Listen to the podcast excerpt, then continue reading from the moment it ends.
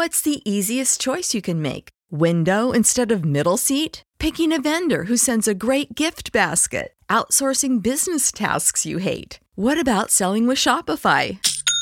Whether you're selling a little or a lot, Shopify helps you do your thing, however you cha-ching. Shopify is the global commerce platform that helps you sell at every stage of your business. From the launch your online shop stage to the first real life store stage, all the way to the did we just hit a million orders stage. Shopify's there to help you grow. Whether you're selling scented soap or offering outdoor outfits, Shopify helps you sell. Wherever and whatever you're selling, Shopify's got you covered. Sign up for a $1 per month trial period at shopify.com slash try. Go to shopify.com slash try now to grow your business, no matter what stage you're in. Shopify.com slash try. Everybody in your crew identifies as either Big Mac Burger, McNuggets, or McCrispy Sandwich. But you're the filet fish Sandwich all day. That crispy fish, that savory tartar sauce, that melty cheese, that pillowy bun. Yeah, you get it. Every time. And if you love the filet of fish, right now you can catch two of the classics you love for just $6. Limited time only. Price and participation may vary. Cannot be combined with any other offer. Single item at regular price. Ba da ba ba ba.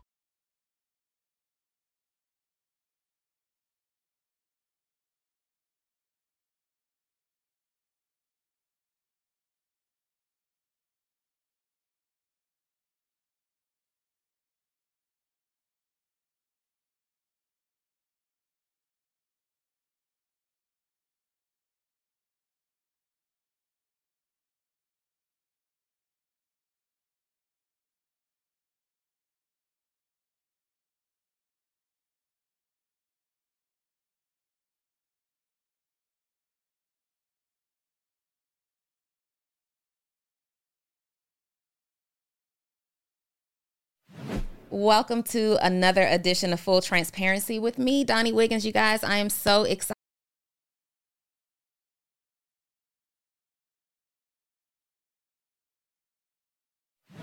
Welcome to another edition of Full Transparency with me, Donni Wiggins. You guys, I am so excited to have you here. You know, when you come to see Full Transparency, you are coming to meet a bunch of my successful friends, some old and some new, like my guest today. But we're taking you behind the scenes and taking a deep dive into a full, transparent conversation about what it's like to be an entrepreneur, a CEO, a lover, a friend, just a whole human being. So let's get to it with my guest for today. I have the lovely Dawn Dickson in the building with me today. How are you, lady? I'm feeling, I'm feeling good. Thank I'm feeling good, having me. too. I'm so happy to be here with you. Yay. You that girl. I'm not, am I that You girl? that girl. You that girl. You that girl. No, you're that girl. if we got to be the girl of the day, it's going to be Dawn. Um, you guys, so I just literally in real life met you yesterday. And we're about You to know go. I've been a fan. Like I've been a fan. First of all, I've been a we, fan. We've been a fan of each other. Thank You are so inspiring. Okay, so we got to tell people who you are, what you do, really Yeah. quickly. Um, Dawn, as I have known her all these years, has been the founder and CEO of Flat Out Heels. And you and I have, is it Flat Out Heels? Flat out of heels. Flat Out of Heels. You and I have a mutual friend um, that I go back since 2013 with, but you go back even further than that. 98. 98.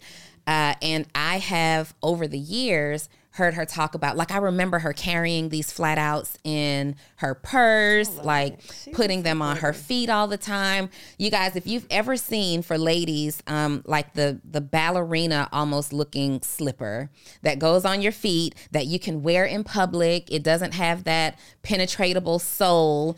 You can wear it in the pitch public. Yes, yes. Do I have the pitch? Yes, you got it. You First got of all, let me get a little sponsorship. yes, for real. Like do. No, no, like really. This, this is no, like for real. Um, for real. Okay. So love them because you can take your feet out of your heels, put them in your flat outs. And I have seen this company grow from like Melissa carrying them around in her purse to now you're like in the airports. You've got them in vending machines. Tell me about this company. Is this the first company? No, I started my first company in 2001. So Okay. like I've been an entrepreneur 23 years now, full time. Okay. So you already know that the journey is crazy. Yeah. But um, flat out, I started in 2011. Okay. So we're looking at 12 years um, in April. Mm-hmm. And it just was like a necessity from me being out. In, back in those days, I was out in the club. I was living in Miami. I was living here in Atlanta.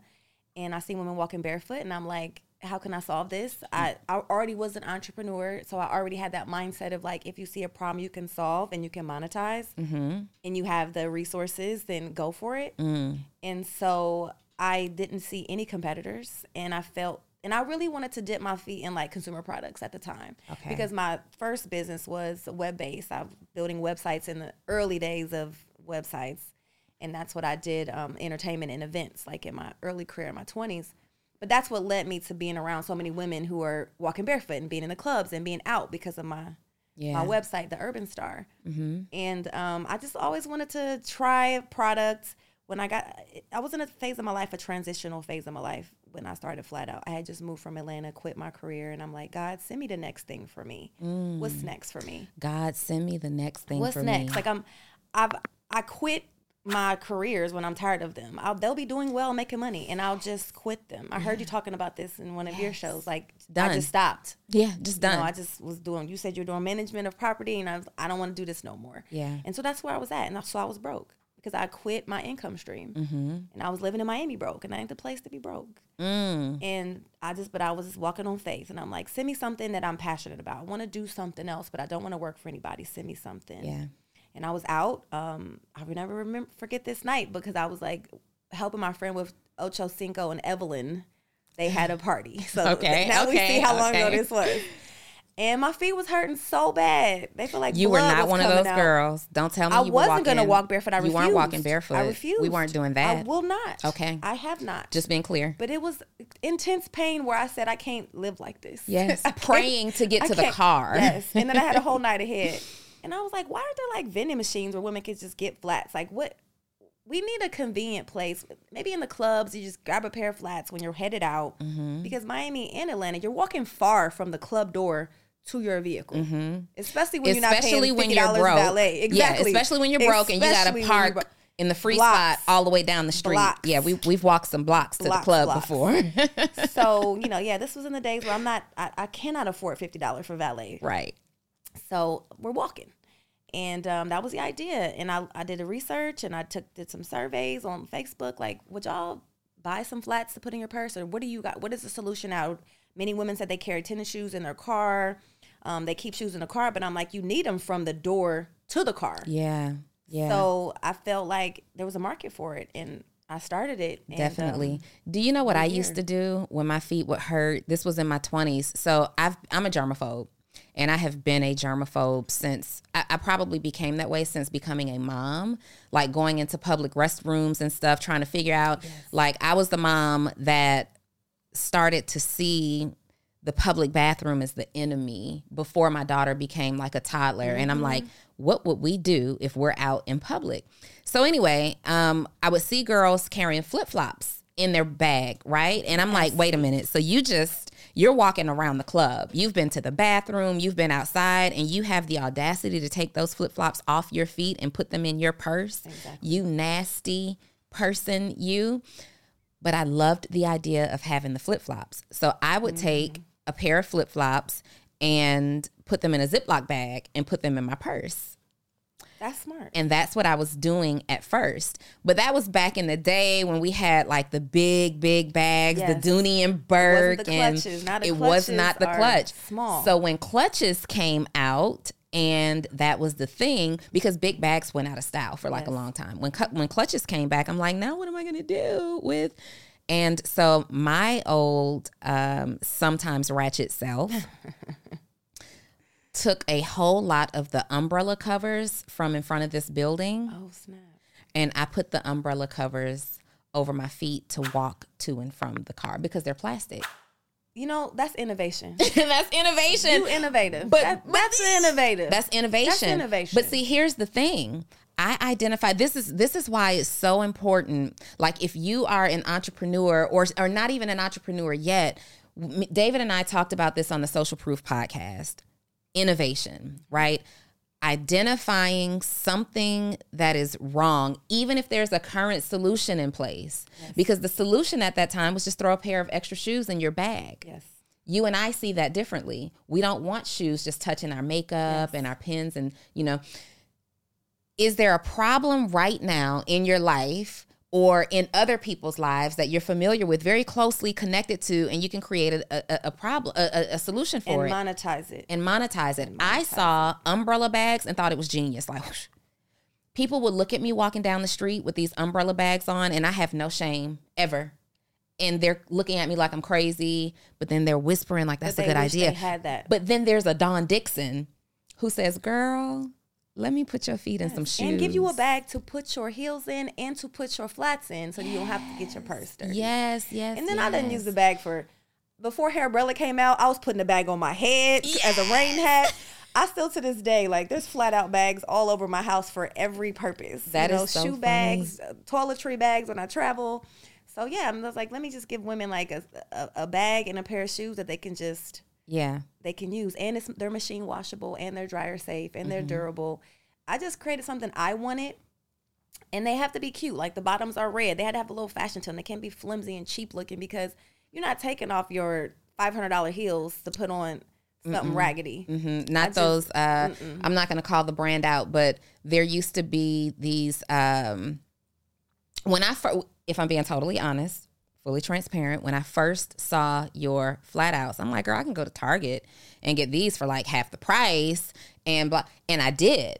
And I Oh, went wow, to Target and I bought these like satin slippers with a little bow on them. Went outside in the rain, feet soaking Yes, wet. Exactly. and I pick my materials just And for I'm that just- reason. I'm like, never again. And uh, I think uh, Chambers actually gave me my first pair of flat outs many years ago. So I need a pair. And Like you got them um, coming. They on the way. I need a pair because your girl, I, I am still honestly. I got the Old Navy flip flops like in every color in my car. Just yeah, I'm, I'm, I, I sent you. I deserve so something you- better on my feet. all. I cannot wait. I cannot Yes, wait to get coming. I- them. they should have been here today, but I have a that's me. question for you though. So you said that you were living in Miami. You were broke. I was, I You- was, I was cash poor. Cash That's the poor. mindset. So I Okay. like to say I was very cash poor. I love it. I love it. You were cash poor.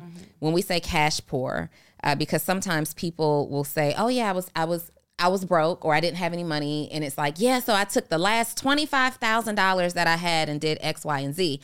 And me and my life journey. talking about zero. Zero. I'm talking about negative five hundred dollars. Okay, so where'd you in the get the money? You see this idea, you want to be innovative. Where did the money come from to put this idea together? From my network.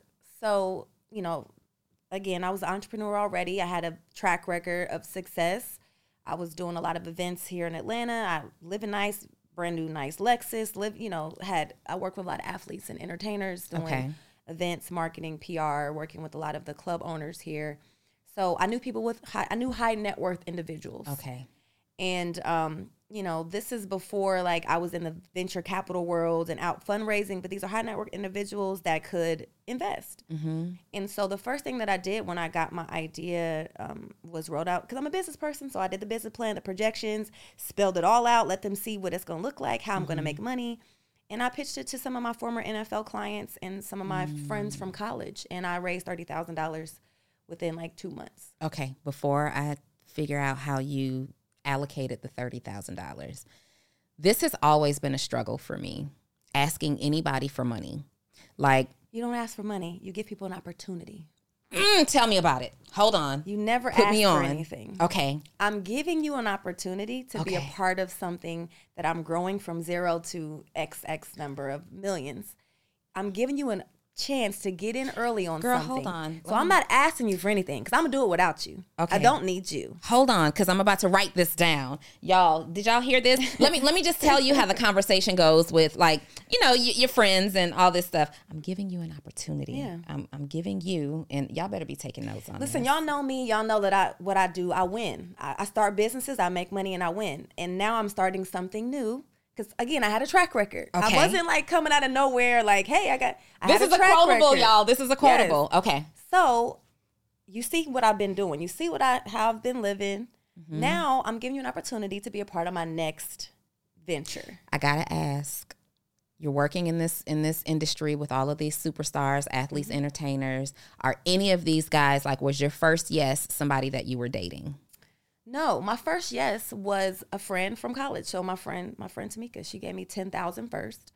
My second, nobody that I was dating gave me money. I didn't even ask them You didn't present them with the opportunity. because I wasn't dating anyone seriously. And a lot of times, even giving them an opportunity when you're not as serious, it Mm-hmm. could throw off the dynamic. Like I don't like asking men for money. That that's one thing I don't do. Okay, so that's that's one thing I don't do. That's the problem. So in conversation, like you know, with your girlfriends, I other- wasn't dating no one serious enough to be like here. I will tell like literally billions of dollars of inventory is what we refer to these guys as, right? Or not even just yes. these guys, but just the people that you know in your phone. We, billions of dollars of inventory is in this this phone, right? But I have never been able to ask, and I think you just you just freed me from. I don't want expectations something. tied to this opportunity. I don't want you to expect sex or me answering the phone Yes. or anything beyond that. So that's why I keep it- keep it platonic. Now I'll say former people that I had dated invested, but we Okay. were we were friends. Okay. So it was like it it was different. But yeah, I mean, um it six people invested and they were friends and former clients. I love it. And now I'm just really thinking through just my own journey and all of the opportunities that I failed to present people with. And my friends would think I'm crazy. Girl, you know, this person and this person and this person, and you never ask anybody for money. And for me, it wasn't even necessarily guys that I was dating, it was just people that I knew. And I didn't want to. I didn't want to tarnish the friendship. I didn't want, like you said, I didn't want to have to be more available or, and you know what else I struggled with, Dawn, with with asking people for help because essentially Yeah. that's what it is. What? It's not though. I don't ask for help. No, you truly don't need their help. It's not help. It's Okay, investing. It's like when you go to invest in stocks. it's not help. Apple ain't getting your help. Right, right, right. Microsoft ain't asking for your help. Tesla don't need your help. I got you. You're getting an opportunity to get in on what they got going on. Okay. So it's like help is when like I can't pay my rent this month. Mm. Help is like can you my car is in the shop. Mm-hmm. I need help. Help is like can you get my nails done or something. This is an opportunity. This is an opportunity. This is a win for you. This is a win for you. This is a win for you. because you're getting equity and you're going to get it returned to you. Now you're asking people because there's somebody out. They, they're like, okay, I have a I have a high value network. Yes. How do I position this this opportunity? But before that, as I'm thinking, because I have some things that are investable mm-hmm. right now. One of my fears that's attached to asking people that I know versus going and getting funding from, you know, banks, what if it doesn't work? it's an opportunity. I present it as well. Like, hey, you know, this is the one thing. It's important to understand and discern who you even ask. Okay. So you can't go through your phone. It's like, oh, they got money. They got money. They everybody with money is not smart.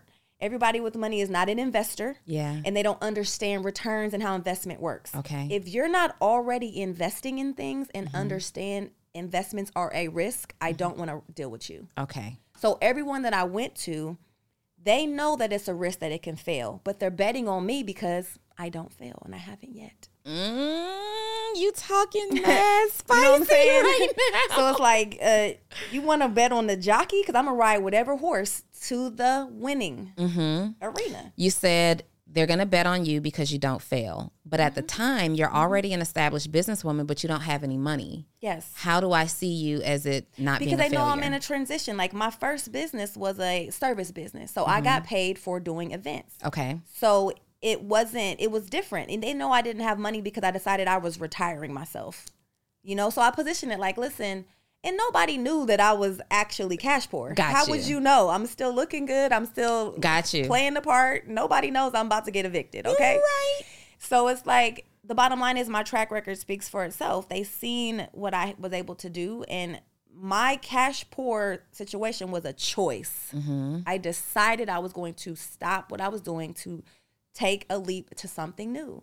And Mm. I do this regularly. I've done it multiple times where I stop my income stream to go do something else. Yeah. And it took a couple of months to reboot and I was cash poor. But Mm. I also learned over the years now to develop, you know, build assets and create streams for myself where I won't be in that position again. I learned my lesson back in 2011 Okay. how not to be super cash poor, you know, how to set up myself when there's cash flow, when cash flow is abundant, things to do to prepare myself for the inevitable downturn because cash flow goes up and down as an entrepreneur no matter what. Sure. You have a 19 year old daughter. I do. Almost 19. She's Almost 19. 19. So you first of all, your girl looks good. Okay, let's look at her real quick. I, mean, just want y'all to see. Y'all see her, so I have to show up. your girl match is, this. Your girl is over here looking like a star. um, you have a 19 year old, almost 19 year old Mm-hmm. daughter, and let's say she, you were giving her advice on how to, would you call it bootstrapping? Your first idea. Yeah, well, I mean, I got an investor. So bootstrapping when you pay yourself, when Mm-hmm. you pay, where you're you're paying for the business from yourself, your personal resources, your personal assets, credit cards. I didn't bootstrap. They, Okay. I actually had investors from the beginning. So if she's like, "Hey, ma, um, I, I just want to quit everything that I'm doing. I don't really have any money. I don't want your help necessarily. Just like you funding this whole thing. I want to go out and get investors. Let's talk to 19 year old daughter. What would you tell her to do right now to start her first business? I mean, the first thing is to be able to completely understand the market opportunity. Is it even worth starting this business? You know, how big is your market share? What are you going to charge? How are you going to get your customers? Like, think through the business first. How are you going to mm-hmm. make money? How soon are you going to make money? Mm-hmm. What is it going to take to get a product to market to start making money? Because in today's economy, money like cash and revenue is king not what you raise Yeah. not investors. It's like can you make money? Can this be profitable? And if she can flesh it out you know who, what's your price point? Who are your customers?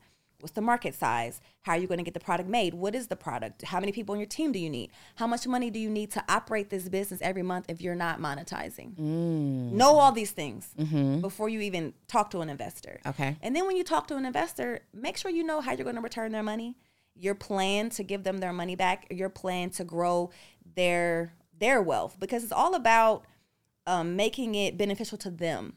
We already know it's going to benefit you because it's going to go into your business and your idea. You always position it as how it's going to benefit them. Okay. Appeal to their desires. And at the time, a lot of my investors in the beginning either they were already investing in small things as like angel investors here and there or they really wanted to be associated with the lifestyle that my shoes brought which was celebrities and parties and events and vip Okay. because i was already in that life and so this was another way to stay in that life so that appealed to them they wanted to be associated with something that was in the mix so you have to really uh, play to people's desires and know what's gonna what's gonna make them want to do it for them, not for you. First of all, I'm so inspired. Like this is this this literally just in these few minutes that we've been talking has set me free.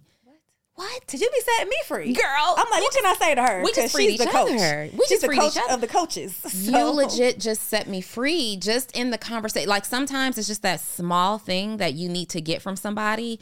But the transition for me happened when you said, Oh, I'm not asking for help. I'm not asking for money. I am extending an opportunity. I'm extending an opportunity. And then in what you just said too, uh, it's really important. It's just like for me, like I, I, I, I correlate everything to like business and how I run business.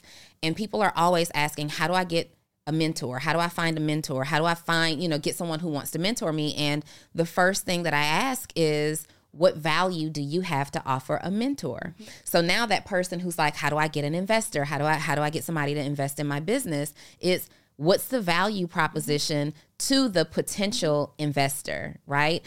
But speaking is speaking to things that would excite them. Yes. so the value proposition to one investor may be something completely and uniquely different to somebody else and sometimes we're just asking the wrong people Yes, and and I learned this from nonprofit fundraising. I went to school for nonprofit fundraising, and we learned how to build what's called a constituency model. Mm-hmm. And this helps me. I, I I still think like this.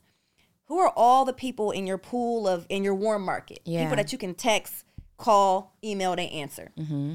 Then what you have to kind of put them in buckets because what you don't want to do is ask a person that could give you twenty thousand to give you a thousand. Mm-mm. You know, so you have to think what I'm gonna segment this. How much money do I need? All right, I need. Let's say I need half a million. I have 20 people. Some people, if I ask them for a thousand dollars, it's too low. Like that, I could have asked them for for for twenty thousand. Some people, all they can afford is a thousand. So I put them in buckets of what to ask. Put them in buckets of like what's important. So I say, all right, I need I need two investors going to give me a hundred thousand. I need five investors that's going to give me twenty. Then I can go out and get 20 investors that'll give me 10. I might get a couple of invest. You know, you break it down to like who are your community and what can you ask them for? What appeals to them? And you really mm-hmm. create separate pitches for all of them mm-hmm. to give them the value of what you think they can what they can do. Mm-hmm. And I found myself a lot of times asking for not enough or too much, but you got to find that person's like sweet spot. Yeah. And so that's what I was able to do. I got an investor that gave me ninety thousand dollars because I knew. I mean, I asked him, but I didn't ask my ten thousand dollar investor. I knew that ten was her her cap. Right. But I also knew it was important to her being VIP, being able to get the clout that come along with this. So let me ask about that. So let's say thousand dollar investor, your friend who invested in your business. She wanted the VIP, she wanted the cloud. How do you deliver that? Because of your connections that you yeah, had? because of my connections and. Because you know when we do events, like when Flat Out does events or does sponsorships, or when we're have celebrity, I get invited. I get invited to all kinds of stuff. She'll be my plus one. I know you want to Mm. be here. Like even next week, we have an interview next week with like a big uh, company featuring Flat Out of Heels. I invited her. Okay. I know she likes the looks, so I'm gonna give it to you. yeah because that's what's important. Wait, because now we're friends, and but I want to come. I mean, to I got you. I want. I want to come to. I'm just yeah, it like there. it is, you know, and I, I figure out what makes what gets people excited because keep in mind she invested 12, 12 years ago almost, and I haven't paid her money back yet. We haven't sold the company. You get paid back when you exit. No, let's talk So how do it. I keep adding value so they don't feel like damn I've been waiting Wait a twelve years to minute, get my money back? because the investor-like conversations that. I've had are how soon do I start to make my money back, right? Then you know they don't understand investing. and and the person seeking the investor seeking the investment doesn't understand. Because one of the mistakes that I see people making all the time which is why historically I have been more of a fan of uh, funding right? From banks and other organizations grants funding things like that because one of the mistakes that I see people make is, hey, if you give me a hundred thousand dollars um, in the next three months or six months, I'll be able to start paying you back X, Y, and Z. And the reality is that is not the truth for most be if people. that's your agreement. I mean, you're right. Not, that's a stretch. That's a stretch. That's a- I that's a mean, big stretch. Usually, when you are f- seeking investment, right, you've allocated that money somewhere. Mm-hmm. Now, I heard someone say one time that when they go out and they get investment, uh, they consider payback, right? And that's Mm-hmm. in the amount of money that they're seeking. So they're able to start making payments Mm-hmm. to investors that require that they actually raise that that money. Mm-hmm. Um, but most of and and we're speaking to a lot of newer entrepreneurs they've probably been bootstrapping to this point um, th- they're not really familiar with that language so i love what you just said that's you know you can return their money. I've returned multiple people's money. That was a peer lending arrangement. They're peer, peer lending not a bank. I'm. I'm i'm i'm borrowing money from private individuals. Okay. So i've had people on my network loan me 25000 mm-hmm. and i gave it back already. You know mm-hmm. it'll, i'll say okay let me borrow. For example here's a perfect example. A couple years ago not even a couple a long time ago eight years ago we were doing a deal with groupon and I needed a, a lot of inventory because you have to have the inventory available for them to go out through the Groupon. So I didn't have, I wasn't, you know, my cash flow wasn't where I could front all this inventory, like 20,000. Mm-hmm. So I went to my aunt, who's, you know, thank goodness for a couple of wealthy relatives in there. But I had to prove myself for many years before I can get any money oh that's out the them. hardest person to get money Yeah, from exactly. so I'm like, listen, I'll let me get this. Let me let me borrow fifteen thousand, and I'll give you fifty cent from every pair of shoes sold on this deal, and then I'll give you, you know, wh- whatever the interest was, five percent. how much were the shoes being sold for They were being sold for, well, shit, it was Groupon, so they make you discount. I think my my margin, so my net was probably about nine dollars. okay so you're giving her 50% 50 i mean 50 cents. of every that's not sale bad. right Mm-hmm. So that's like an upside for her, right? So it ended up being like maybe four, five thousand dollars um, Mm-hmm. royalties, and it was it worked out. Okay. you know that's not an investor though. That's a like a short term agreement. You know Okay. that that they get their money back. But people that want to hold equity and want to be a part owner, that's different. so we're talking If we're you want to have the same share class as me, you want to play in my lane as a owner. Mm-hmm. You got to ride out as an owner. And I think it's very important to understand the difference between taking a loan Mm-hmm. and receiving an investment. Very different. Yeah, very, very different. Your different. aunt was a lender. as a lender. Okay. Yes. Now, how many owners are the are these shareholders that you have established? Okay. Yeah, yeah, yeah. How many shareholders do you have in your company right now? Um, about six hundred and fifty. Really? Yeah, because in the beginning, um, I had about ten. So the first, Hey, hey, are you a service based entrepreneur that helps your clients or customers get some type of result, but you're struggling to post and communicate your message on social media? You don't know how to type a caption that connects and gets people's attention and converts them from just someone who's following you on social to becoming your customer or your client? Great news is that's my superpower. So I'm sending you three text messages every single day, excluding major holidays, directly to your phone of exactly what you need to post to get people to buy and convert them into clients and customers. All you have to do is join my program, Post to Paid, and you can do so by texting the words Post to Paid to 404 737 2767. And the best news is just $37 a month. So hurry up, send me the text. I'm looking for it now eight years of my business, I only had about 10. I had my first investors, a couple friends came in, a couple clients came in, and then we just grew from cash flow. You know, we mm-hmm. just supported the business from operations, from sales. But then I want to take the business to another level because I really want to exit it. I want to, I want to acquisition. It's time to return the investors' money. The mm-hmm. way you do that is through a liquidity event, which liquidity is a merger acquisition.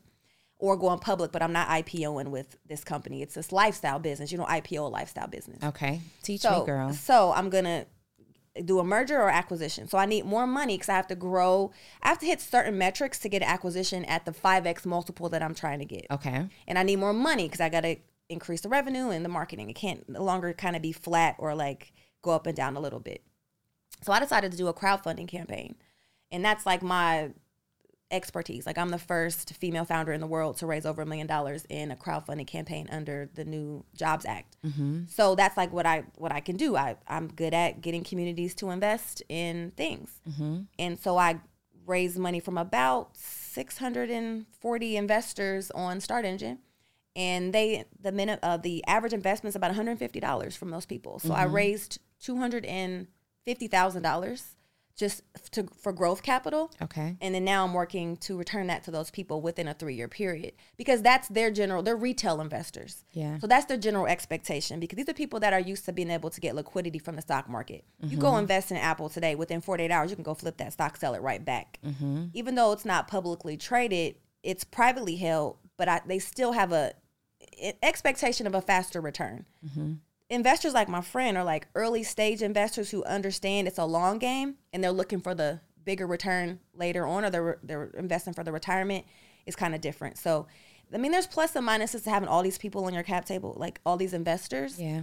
but it's low hanging fruit if you have a good network. And me, I have a massive network. Mm-hmm. And it was easier for me to go out and say, hey, all these people that support me for now at this point 15 years, you want to invest in what I'm doing? You want an opportunity to ride this out with me? You know, minimum investment's $100. And so that we we sold out that round. Um, Wow. Okay. So, what happens? First of all, do you, because I know everybody's going to be asking, do you, is this a service that you offer in terms of helping people crowdfund? I do. I do coaching. Um, my website, dawndickson.me. Let's But- get it. Yeah, I do. I do. Um, and I've thought about doing larger, but I, right now I do one on ones. I've done some master classes in 2020 and 2021, uh, but it does take a lot out of you. So I do one on one coaching now for people that, but I'm very specific with who I work with. Um, I kind of coach them from zero to one million as far as either generating your first one million in sales or raising your first million dollars um, from investors. And as you mentioned before, you like funding because it's like you like banks or grants. And I've literally raised money and acquired money every way possible except for government contracts because that's not the space that I play in. Okay. But grants, crowdfunding, venture capital, accelerator programs, business loans, um, pitch competitions. I've won 250000 from pitching. Um, what else? I mean, all of the things, uh, peer-to-peer loans, the Shopify loans, the PayPal loans, like all the ways. Yes. Yes. Yes. So I really kind of coach them on what's the best way because it's all about timing mm-hmm. and understanding, like we talked about a second ago, and a lender versus an investor, expectations of get of paying back and expectations of holding for the long long haul. Mm-hmm. But if you feel like you're building a business that you want to keep in your family, you don't want to take investor money because they need liquidity. They need to exit. So mm. unless you have a buyout plan for them in a reasonable time period, you should just take loans. That is really good, Dawn. I don't mm-hmm. want that to be missed. So, anything that you want to pass down throughout your legacy, mm-hmm. you would not advise an investor relationship. No, because invest unless you have a, a situation where it's a buyout where you invest for five years and then you're gonna I'm gonna give you liquidity in your contract. It should say that, mm-hmm. not like pending. Like my investors are waiting for me to exit. They're just waiting for me to sell the company. They mm-hmm. trust me that I'm gonna do that. They don't have a buyout period because they know I want to sell it. Mm-hmm. But if this was a business that I was holding on to, I want my daughter to work for, I want to keep it in the family. Um, no, because how are they going to get out?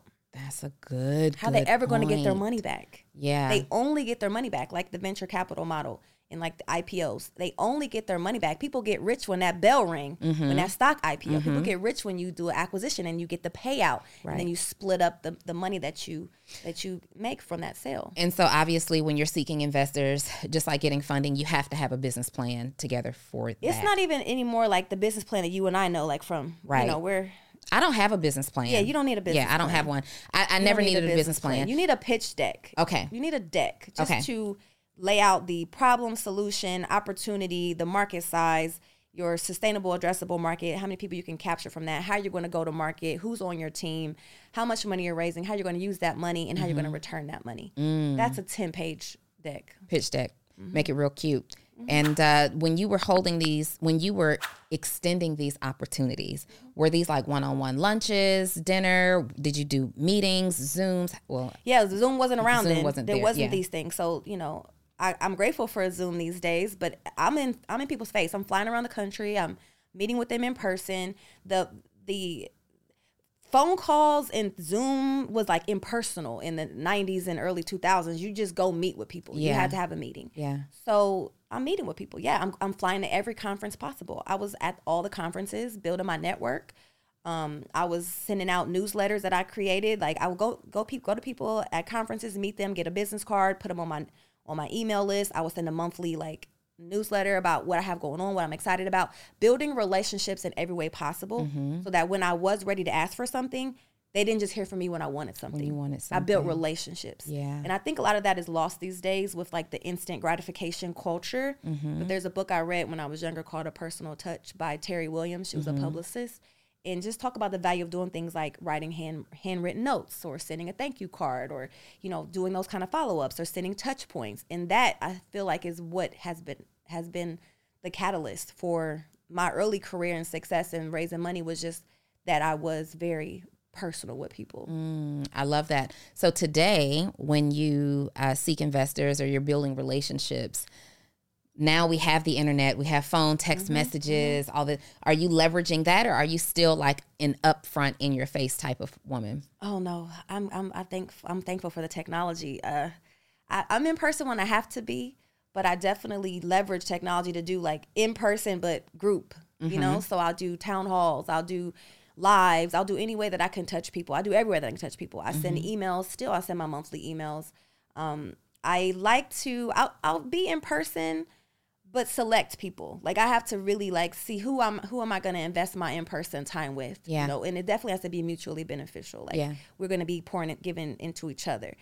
But um, a lot of things can get done uh, online, but after COVID now and people are back to wanting to be in person again, I still feel like conferences is a great way to just knock out a whole bunch of touch points. You know, I love that so much. I talk all the time about growing your network, right? So I have been able to build my business 100% organically, you know, for the most part. And it's not necessarily by choice, but it was by design. Facebook just does not care for me and they will not let me run ads, right? Every single time I have tried to run ads, my account gets banned or disabled. And so I don't have the ability to run ads. And even when we tried, like for the week that they worked, they the ads just weren't converting. So my sauce is much like yours, just meeting people and building relationships. And you guys, I cannot tell you enough times how important attending conferences and mixers and networking events are to your success. Like you can't reach the people that you want to reach just on Instagram alone, mm, Not right? alone. That's one of the touch points. That's Yeah. one of the touch points. And that's just the starting point mm-hmm. for a touch point. Like you have to figure out if you're networking online, you know, seeking people online, you have to figure out how to transition that conversation from the social media platform to your your your phone, your phone Yep. in person. Dawn, I can't tell you how many times uh, I've been like my Instagram page has been hacked. I think a total of four times in the last two years. If I had kept all of the relationships that I built or started on Instagram there, I would have lost all of my contacts, right? People would not be able to find me to know what I'm doing. I wouldn't have been able to attract high value clients as quickly as I'm able to do today if I didn't master the art of moving the conversation along mm-hmm. let's talk a little bit about that because you talk about going to conferences but you said something and you went by you went over it so quickly that I want to make sure people get it because they'll people like to take from you what they want to take from you and like leave everything else out of it you said I went to conferences I collected emails, business cards. I went and put those contacts on an email list. I reach out to them with. I think at that time you were sending, uh, you know, weekly emails Once a month. once a month, You monthly get emails, on their nerves. once a month. Let's talk about that because sometimes people think showing up for the conference is enough, but also not just showing up for the conference, they're not connecting with the right people. Right. Yeah. We'll go to conferences with our girlfriend, and the only person we talk to the whole time is the girlfriend, or people that we're already really familiar with. And we go and have lunch and we sit at the table with our familiar network. Let's talk about how you work these rooms and conferences. You know, I'm that kind of person. Like, I want to sit with my friends and Mm-hmm. not talk to anyone. I actually am an introvert. Strangers are like uncomfortable for me. Yeah. So this is this is my hack. Okay. I always go to an event with a friend that's super outgoing. That's like the person that talks to everybody, that gets to know everybody. That's the master networker. That's Okay. my wing person. I Okay. always have one of those. And they are the ones that go around talking to everybody. They kind of figure out the room and then they'll introduce me to people. So normally I meet people from getting introduced because I'll know like good people in the room already. I'll I'll have a couple friends in there. I'll tell them what my intentions are. Like I'm really looking to meet let's say I'm looking to meet some investors, looking to meet some people in the retail space. So they'll be like, okay, here, you need to meet this person, this person, that person. My other hack is I like to like um, assess the room. So usually a conference will have like a, a, a program or you know you'll see the speakers or who's attending and i'll kind of go through and say okay who's the people here from what company that i need to meet? And i'll go looking for them. That part. i'll go looking for those people. I mm-hmm. don't like small talk. I get mm-hmm. real awkward. Like i get real uncomfortable oh where you go to school? Or where you live? Oh okay. I have a puppy. Girl, like, I got two minutes of that uh, before I'm, I'm about to out. die, like on the spot. I need to be intentional. So, like, being very intentional means doing your homework ahead of time. Mm-hmm. Then also letting people know, like people that you're there with or your network there, like, hey, I'm looking to meet somebody from Shopify. Like, if you come across somebody, like, plug me in. Who you trying to meet? All right, bet. If I happen to see somebody at the table that's sitting next to me or oh, you should meet my friend. Like, okay, my friend will plug me in. So you kind of have to have like, for me, it's like a team thing because I'm not gonna walk around and say hi to everybody. Yeah. And, and, and I will never walk up to nobody and say, hey, I'm Dawn. What's your name? What do you do? Yeah, I, well, that's the creepy approach. Weird to me. That's that's a creepy approach. it approach. happens to me a lot at conferences. They walk up and they'll just like stand on the side and be there, and like I'm like, Waiting okay, for why you are to they finish- right there? Wait. And then they're like, hey, uh, so what do you do? And I just be wanting to like disappear, like vanish. Yeah. So I think it's being like very intentional about what do you want to get out of that conference? Why are you there? Because there's a Mm-hmm. reason why you're there. Who do you want to meet? What do you, what do you want? And just like focus on that and not just meeting anybody that you can. Yeah. I recently, I'm a part of this mastermind, and a couple of months ago, maybe three months or so, we're in Austin, Texas, and one of the activities, so they have, is so cool. They have this app. Um, I don't remember my login to it right now, but they have this app that manages all of their, um, manages all of their mastermind members and there's hundreds of us that are in this mastermind.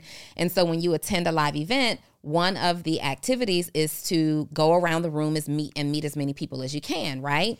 And you go in and you mark the names of all these people that you met and you're supposed to find something out about them and, and you earn these points. Mm. And at the end of it you know at the end of the conference whoever has the most points win. I love and hate that activity I hate the activity because it's a numbers game where you're just walking around saying, Hey, I'm Donni. Tell me something interesting about you. Okay, let me put it in the app real quick. I got it. All right, move on. Oh, hey, I'm Donni. Hate that part. But I love it oh, because it's an open invite. People are expected or expecting to be met and to be talked to and introduced. And one of my cheat codes is to wait until you see an opportunity where people are inviting you into their space. Yes. So in this activity, you're automatically being invited, but my goal is to never win the competition. I don't care to meet 50 people in this Yes, room. no. I want to quickly meet someone that I can offer value to and receive at like a mutually Mm-hmm. And beneficial they'll be like, let me plug you into the other 49 people that you didn't even talk to, but I'm going to give you an assist. So they're going to already trust you because it's coming from somebody they know. Yes, yes, yes. And so Nobody wants a cold stranger. We'll stand doesn't. up in at, you know after we come back from the lunch break or something and we'll stand up and they're like uh, stand up for us if you met 75 people and there's people in the room. Stand up if you keep standing or or it's like stand up if you met 25 keep standing if you met 50 keep standing if you met 75 and then they'll sit you down. Well if you didn't meet at least 10 people raise your hand and that's always meet me. Why not? Or how many people did you meet? Three? Three. I wanted to have valuable conversations. And 90% of the time, I'm going to have a better outcome from these relationships than the person who goes into these environments to meet everybody in the room. It just doesn't make any sense. It doesn't. And you said something so important. I do this too. It might be why we, you know what I mean? Um, I, whenever I'm attending an event, especially if I have advance notice, I've already identified what I need to get from this event, what information that I need, what connection I need, what people I need to meet. What do I need to get from this event? Events literally changed my life. I started to learn how important events were back in 2012 when I was in the network marketing industry. If you're in MLM and you're not attending the events, you, you're not successful. Like anybody who told me, oh, yeah, I did MLM. Oh, I didn't really go to the Super Saturdays. I didn't go to the conferences. I know you didn't make any money. Yeah. Because you literally build that business from event to event to event. That's where the big things happen, the big connections are made. You connect with the big mentors. I treat my business the same way. Dawn, which is why I am always investing in myself and attending conferences. For me, attending conferences and masterminds, networking events is the equivalent of like church for my personal life. Yes. That's like church for my business. And I get, Donni, how do you stay motivated? I go to conferences, Yes. I attend events Yes. consistently. I read books. I'm building relationships with the people that I've already met. Yes. Right? How do you stay motivated to do this is how you stay motivated. You can't do anything big by yourself. No, I don't know why people think that. People be like, I'm self made. No, you're not. There's nobody that's self made. It doesn't exist. Mm-hmm. You had a customer. Somebody put you on. Exactly. Somebody put you on. Like, what are you talking about? Somebody paid an people. invoice. You, Yeah. yeah. you need people. So I think, I mean, that's that's that's really valid what you're saying. And for me, it's like the the other hack is a lot of times we'll go to a conference because like a speaker's there or somebody we really want to get in touch with, like a big mm-hmm. person. Mm-hmm. But I won't be the one waiting after in that long ass line. Yeah, yeah, So yeah, my hack is two things. Before the conference, I reach out to them because I'm the cold LinkedIn reach out queen, and I've gotten many results. LinkedIn and Twitter Okay. on reach reaching out to people. LinkedIn Okay. and Twitter. That's it. Don't try Facebook. Do not try Instagram. LinkedIn and Twitter. So I reach out like you're speaking at the conference and I'm attending. Can we can we grab coffee? Can I? But I'll be very specific. Like I would like to talk to you about how you were able to take to like it'll be very specific question.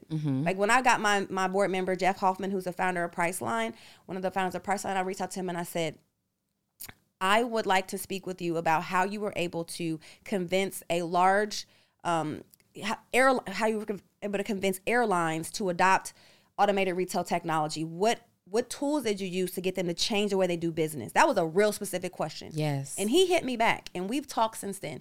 If I if you ever say, "Hell, let's connect," nobody wants that. Let me pick your brain. Nobody wants that.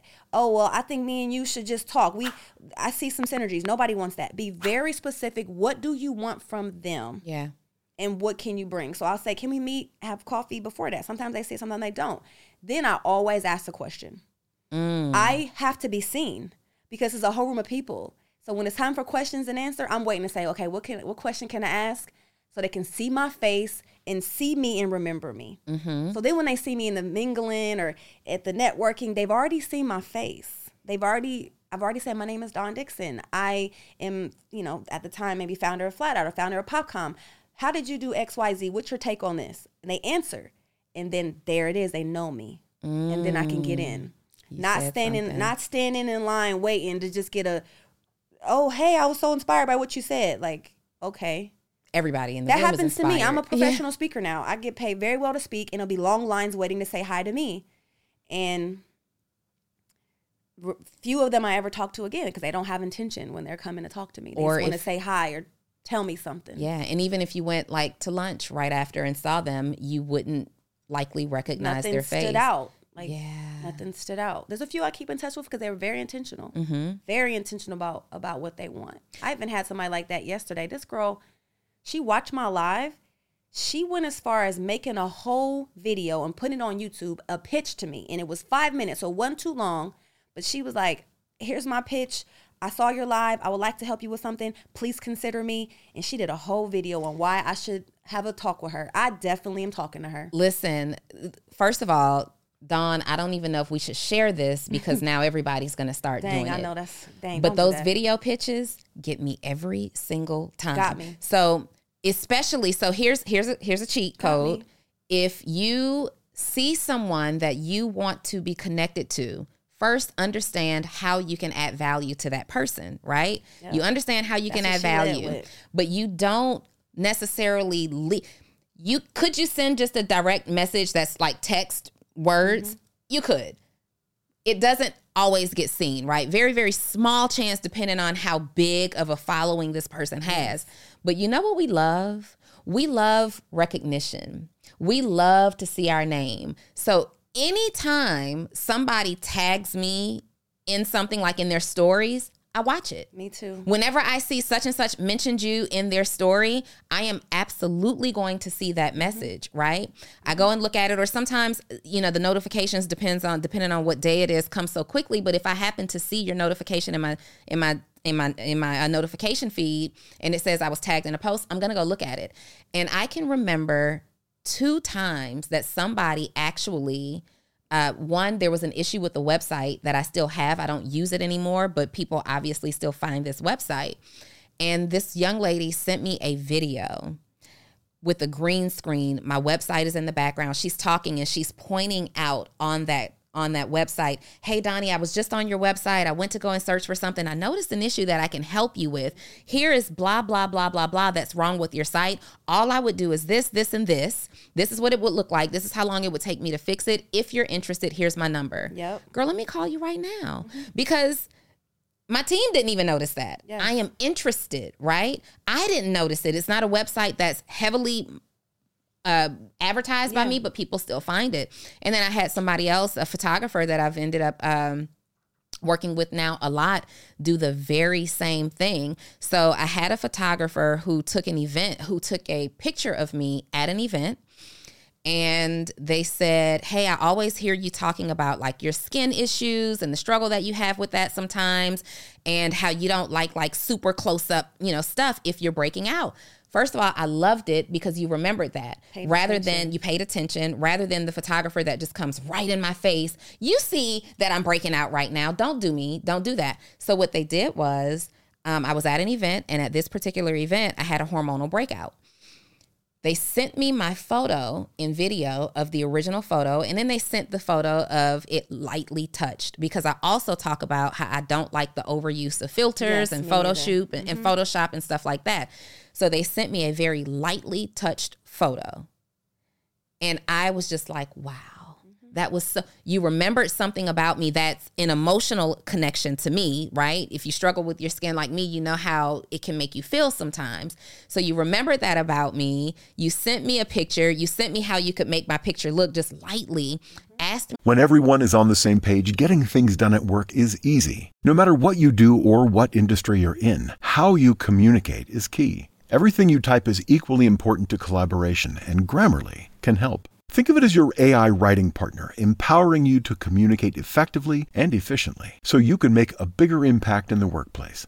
96% of Grammarly users say it helps them craft more impactful writing. And as the gold standard of responsible AI, Grammarly is your secure AI writing partner that allows your team to make their point and move faster. By understanding your writing and context, Grammarly provides relevant, personalized suggestions. And with tone suggestions, you can navigate even the most difficult work conversations. You can also save time, from spending hours editing drafts to just seconds with one click. Sign up and download Grammarly for free at grammarly.com slash podcast. That's G-R-A-M-M-A-R-L-Y dot com slash podcast.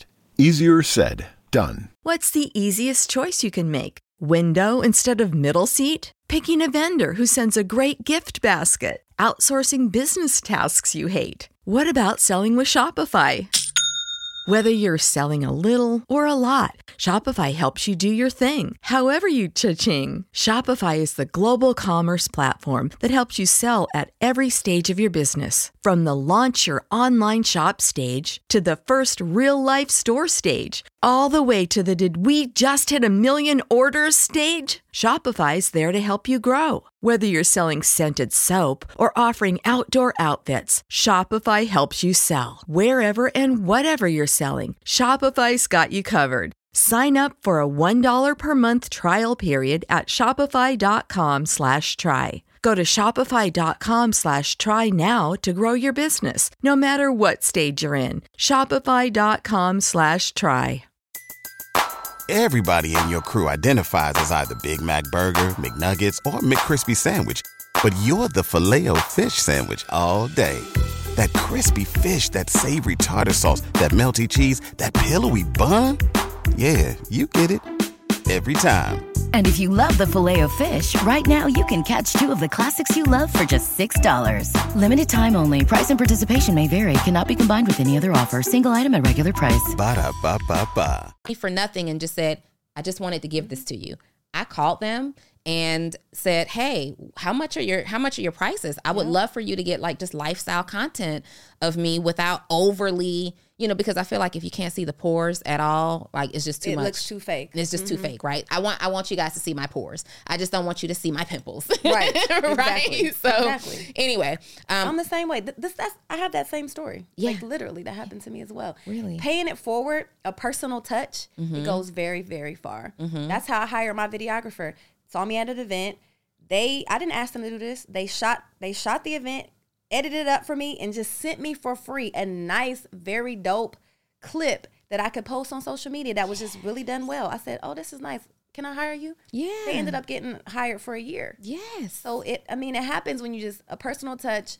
Paying it forward though, we all got to do some stuff for free. Mm-hmm. Yeah. you never know where that's going to get you. Sometimes you do something for free and you don't get nothing back. But I trust if you believe and you have faith, it's going to come back to you tenfold comes back. somewhere. Yeah. maybe not from where you want it to or where you think it should, but it's mm-hmm. coming back to you. Mm-hmm. Yeah. So just paying it forward is a way that I've always found helpful for me, even in my growth. And I always, I, I gravitate towards people who are not asking for something because I get mm. asked for something constantly. If mm-hmm. you're trying to do something for me and, and paying it forward and show me what you can do and why I should work with you and it's dope, I'm definitely going to work with you. Mm-hmm.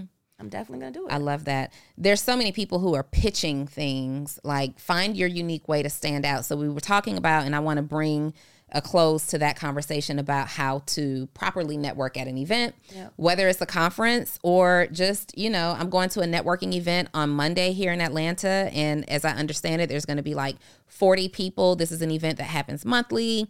There's going to be like 40 people in the room that are hand picked, right? Invited because you either have a high level of information, maybe you have a high network, and just creating the space to to mix and mingle, right? See what happens.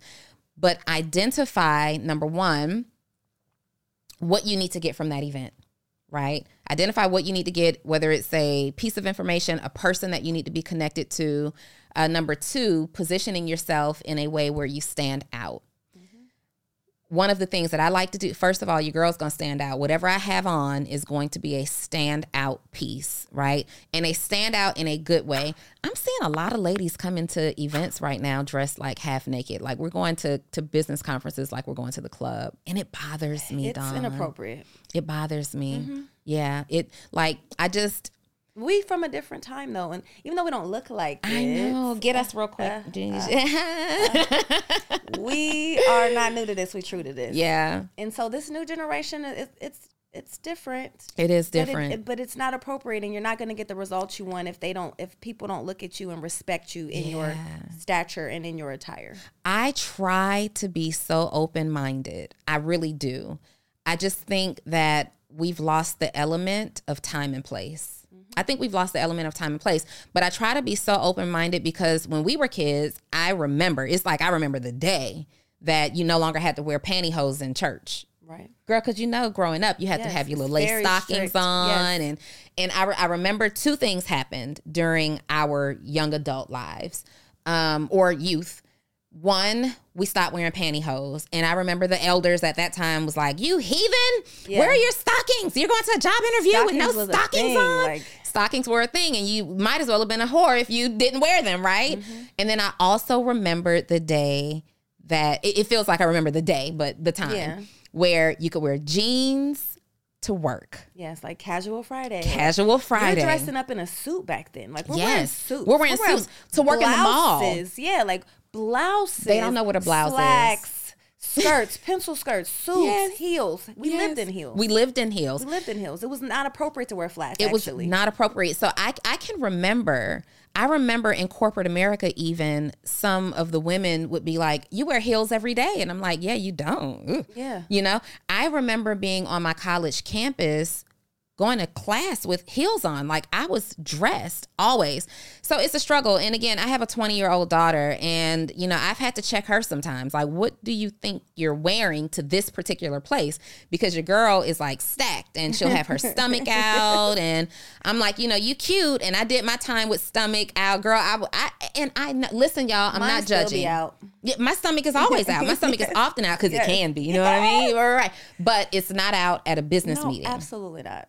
It's not Or my a, breast. or it's not out at it's not They're at not a out. business meeting. What you have right here is perfect. That's Perfect. That's the furthest down you should hit it when you're at work. when you're at work, right? Now y'all know that y'all you know my girls are one of my favorite parts of my body. So, but when we're at work and especially women mm-hmm. who communicate things like I have a I have an issue with men staying focused and not wanting to sleep with me.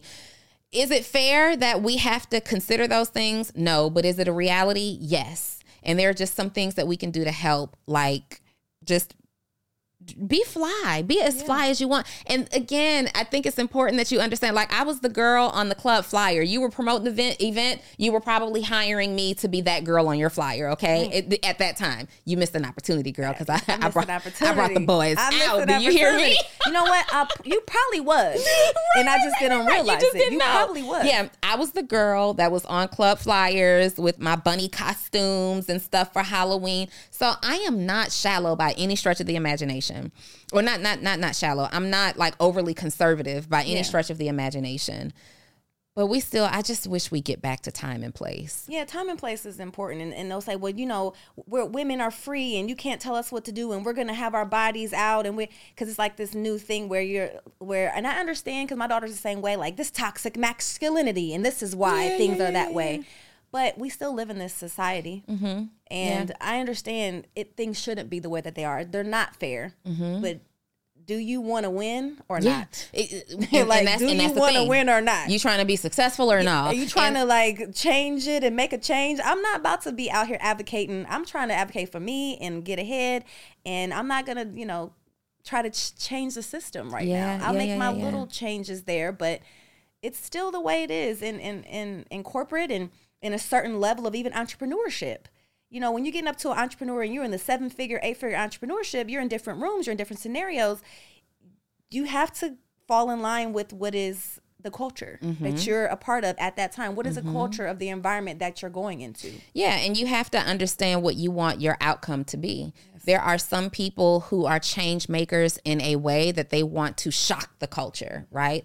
I want to shift the culture. Yes. So, you know, I believe that my purpose is heavily and directly attached to activating entrepreneurs, helping people to become the best versions of themselves. And that's how I contribute to mm-hmm. our culture. I feel like if we have more people who are actually seeking to become the better version of themselves every single day, then we end up having a better world. We have more families staying together as a result. We have less um, less of a wealth gap, you know, as a result. And if we can fix our family, we can fix our the wealth gap. If we can if we can eliminate a lot of that wealth gap, and if we can keep people happy, that is the first step Yep. the first step, I believe, to really fixing a lot of what's wrong with our world today. But then there are, uh, like I said, shock value people who want to, you know, shock a culture. So, and and you would be the person who says, "No, I can show up with a bra on under my shirt, and it shouldn't be a problem." Look, fight for what you believe in. We're, we're not trying to stop you for It's just not our thing. Um, And it ain't not gonna be a problem per se, but you definitely may not, may lose out on opportunities because of how you may be perceived. And Yeah.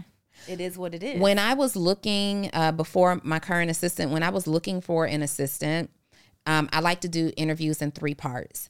And now, since you know the pandemic and everything, I, I don't have an office, so I work from home. And I met with a young lady who had made it through a phone her first phone interview so well that I skipped the second interview and I wanted to do what I would normally do in the second interview in person and just cut to the chase because I really needed this person to start. And girl, I met her. Uh, I invited her to meet me for breakfast. Your girl came in see-through pants with her boy shorts showing underneath.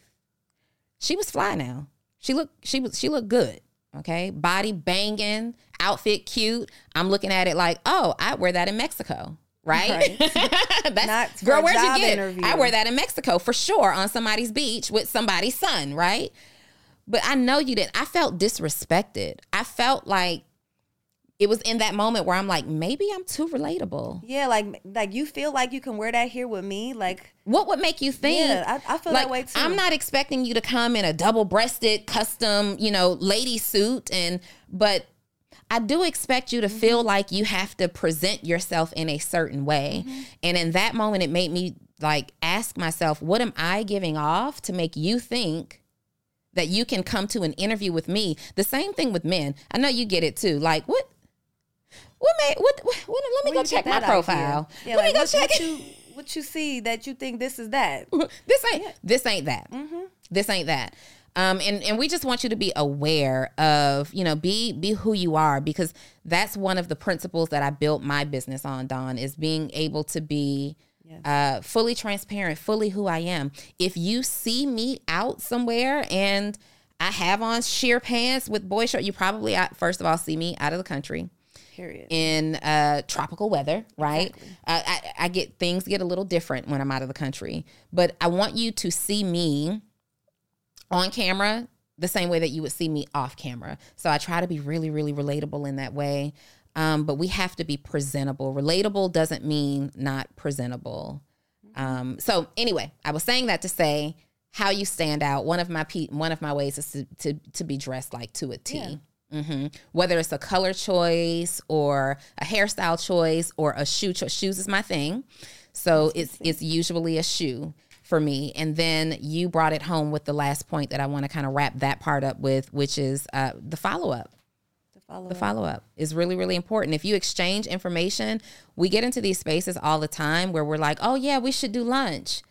And then you never do You'll lunch. lunching forever though, because it doesn't make any sense. It doesn't make any sense. Or you end up doing you end up not doing lunch and then six months later you run into that person again and you're strangers all over again because you just you had an opportunity. You had a way in. Gave you my personal information and you didn't do anything with it.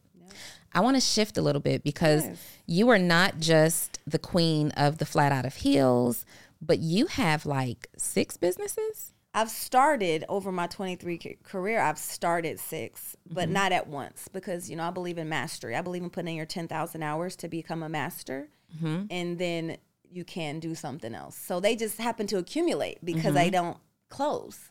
So I have a business 17 years old right now, a business 10 years old, a business 12 years old.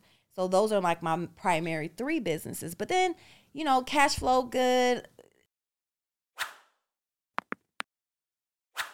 20 when I felt like the world was going to end, I started like three more. Um, just things, you know, I was in that phase of my life where I'm like, let me just start things that I always wanted to start, or, or I seen problems that I felt like I could solve, and I had the money to fund my own businesses.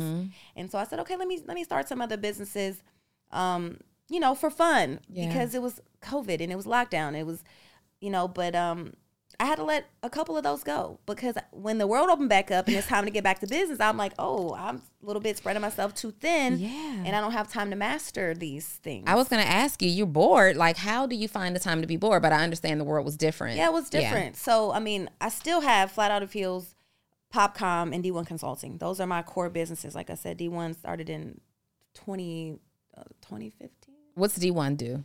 D1 Consulting has evolved over the years. First, I started out doing um, website development, building people's website, doing marketing strategy. So it was 2005. 2005, yes. And so that then it was just like helping people who didn't have a website get online and create a digital marketing presence. So that Okay. was that was timely at the time. That was timely. Yeah. You know, D1 Consulting has evolved with with me and with technology. Now primarily it's coaching, my professional speaking and like me as a brand ambassador. I get paid pretty well from companies like American Express, Dell, Wells Fargo, T-Mobile and things like that to be like an entrepreneur influencer. So I do that under my consulting and then do my coaching under my consulting. So it's just a matter of like what tax ID number and bank account I run my checks through. Okay. So that's I don't ever have anything made out to myself, my personal name, because my Dawn Dickson strawman person is worthless. Mm-hmm. My businesses are really how I identify, like in this world, you know. So consulting is like whatever I'm doing, it's me. I will outsource, have contractors, but like the D1 consulting is really like the business of being Dawn Dickson. Okay. And whatever service I'm providing at the time, whether it's web development, I you know, I did some crypto work, you know, before, like whatever I'm focusing on, whatever is interesting. Like right now, I'm I'm still doing the coaching and more so helping to just entrepreneurs to raise money and giving them advice on strategies to grow. I like that. That's what D1 does. And then PopCom is a software company. Um, we build software for, software for automated retail, which is vending, which that business was born from Flat Out of Heels because when I started Flat Out and I wanted to sell shoes and vending machines, nobody would work with me. Nobody would sell me a vending machine. Nobody would. It just didn't exist because the, it did, what I wanted didn't exist. yeah, because you only put snacks in vending Yes, machines at so I had time. to create what I wanted. This was I really years think ago.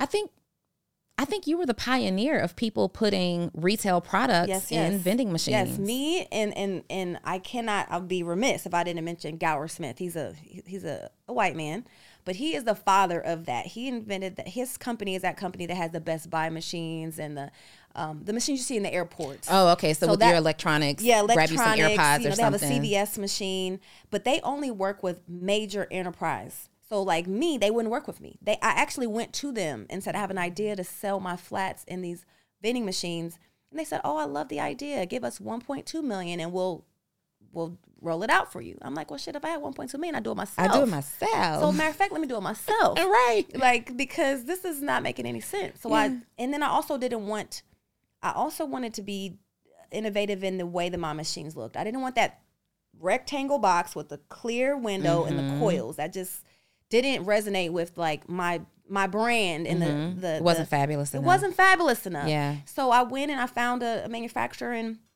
Spain to help me um, build my first machine, and that failed. And then I found one in the UK to build my second machine, and that one actually worked. And Okay. sent me on my journey now. And I've built five different machines, and I invented one. I have a patent on one, but that's the one that finally came out. You know, it took me ten years to just like build what I wanted. Yeah. Um, did I think that was gonna be like that? Absolutely not. I thought I was gonna go get a vending machine and just put my shoes in it. Yeah. But I ended up starting a company, and that's kind of what really brought me to the top of the tech industry and of my particular automated retail industry is because I really innovated a space by bringing technology and redesigning it and bringing that aesthetic to to vending machines. But it came out of me wanting to just sell flat outs. and so PopCom actually does this for other companies and brands to now. other companies. So flat out's a customer of PopCom. But oh, PopCom has flat out as a customer. yeah, PopCom has a lot of big customers, and we um we're we're doing good. You know, it's it's hard because I being in software and hardware, and especially hardware, as a black woman,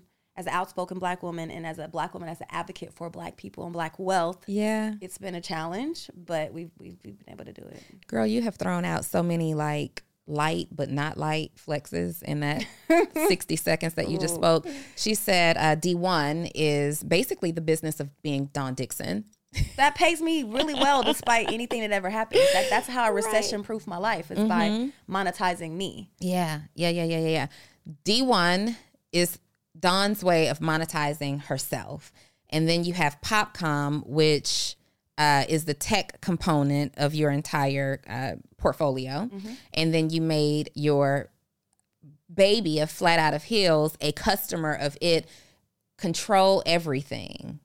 That's what they call, you know, what does what does Nipsey say? Um Own nothing, control yes, everything. It's just like just having that whole supply chain kind of vertical integration is what he says. Like really sup- controlling your supply chain and being making money on all the different touch points. You Mm-hmm. know, so flat out wants to sell in vending machines. Cool. They can use vending machines I built and I invented. Cool. They can pay my company monthly to use the software. Like it's just now, does why PopCom somebody else? Does PopCom pay D1 for consulting? No, that's a good one. But That's PopCom one. pays me a salary. So the Okay. only thing that comes to me is my salary from PopCom. I'm actually an employee.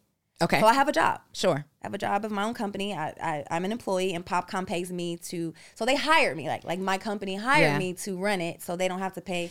How are you structured? Do you have a holding company with all of your LLCs or S corps or whatever underneath? I do. I do have a holding company. Okay. Um, PopCom isn't under it because it's like the structure. It's a, it's a Delaware C corporation. It can't come under me because I'm one of many shareholders, even though I'm the controlling shareholder. Mm-hmm. Um, there's many. I have literally about ten thousand six hundred investors for for PopCom. 'cause I crowdfunded for there too. I raised seven million dollars. So I can't put under there. But yeah, my consulting company, um, the other small my my my COVID businesses, my RV business is under there. My yoga studios under the holding company. Um, my I have a trust and IRA that I invest in, um, self-directed IRA that's also under the holding company. So I've shielded myself pretty well. Like I can't be sued basically. I'm I'm I'm interested. So I know why you went to Delaware. Uh, where? I mean, number one, before I knew even why, is because when you're raising venture capital, that's a requirement. Later on, I learned it's because of the basically the liability and the controls that are Mm-hmm. Yeah. in Delaware and a few other states. I think Nevada is another one of them. But just out the Rico, I gate, think. Mm-hmm. yes, out the gate, when you want to raise venture capital, the first thing they want you to be is a Delaware C corporation. I was a part of the early, you know, I've been an entrepreneur a long time. First thing you do, get an LLC. Yep. So it was an LLC. Yeah. It was. It was. It was the first thing I did. Oh, I'm gonna go get an LLC.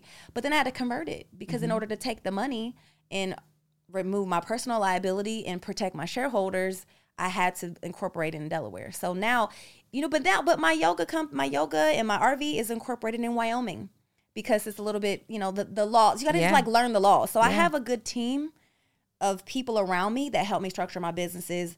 I have a financial advisor, all these things that I have now after 20 years. But in the beginning, I was like, figured it out, winging it. There wasn't no good podcasts and people to listen to to teach you this game.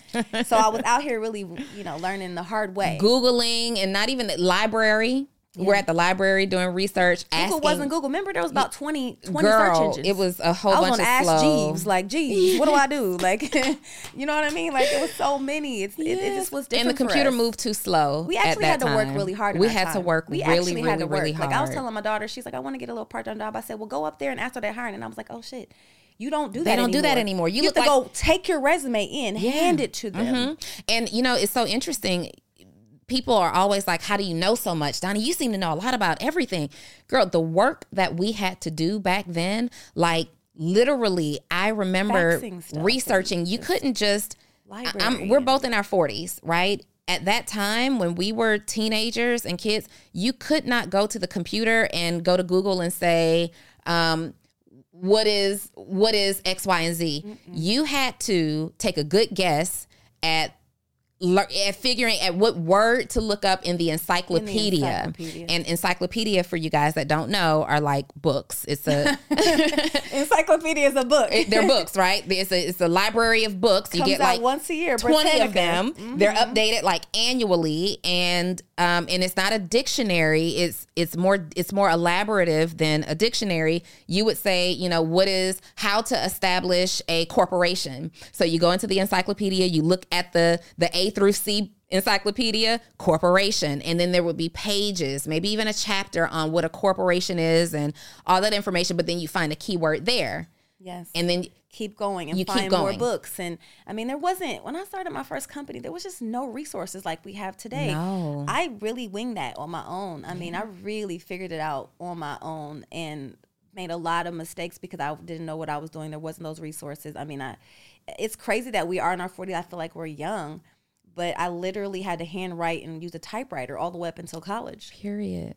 A typewriter. That sounds insane. We had to carry Like, three ring as hell. binders Yes. with us to keep our documents presentable. We couldn't just like drop. We didn't have an iPad with everything stored or a None laptop. We literally had folders and binders, and you better keep your stuff in a binder with the with the Being paper with the protector over because you're flipping through that paper with people talking about your business. Don't present anything dirty, Exactly. girl. First of all, okay, That so made us who we are, though, That and that's why made we talked about before we got on here about the difference in the generations. They did, they don't realize how easy they have it, and they take it for granted, and they let that make them sloppy and lazy. Yeah. Instead of leveraging it for excellence, they leverage it for mediocrity. and they're getting so much oh god this is so good i wish we had so much more time you got to come back they're they're they're they're doing such surface level research that especially in service providing you're giving such surface level mediocre level services right So so can't solve a problem to save anybody's lives. You're it's, it's, it's a lot of band-aid solutions. And guys, if you want to stand out and you want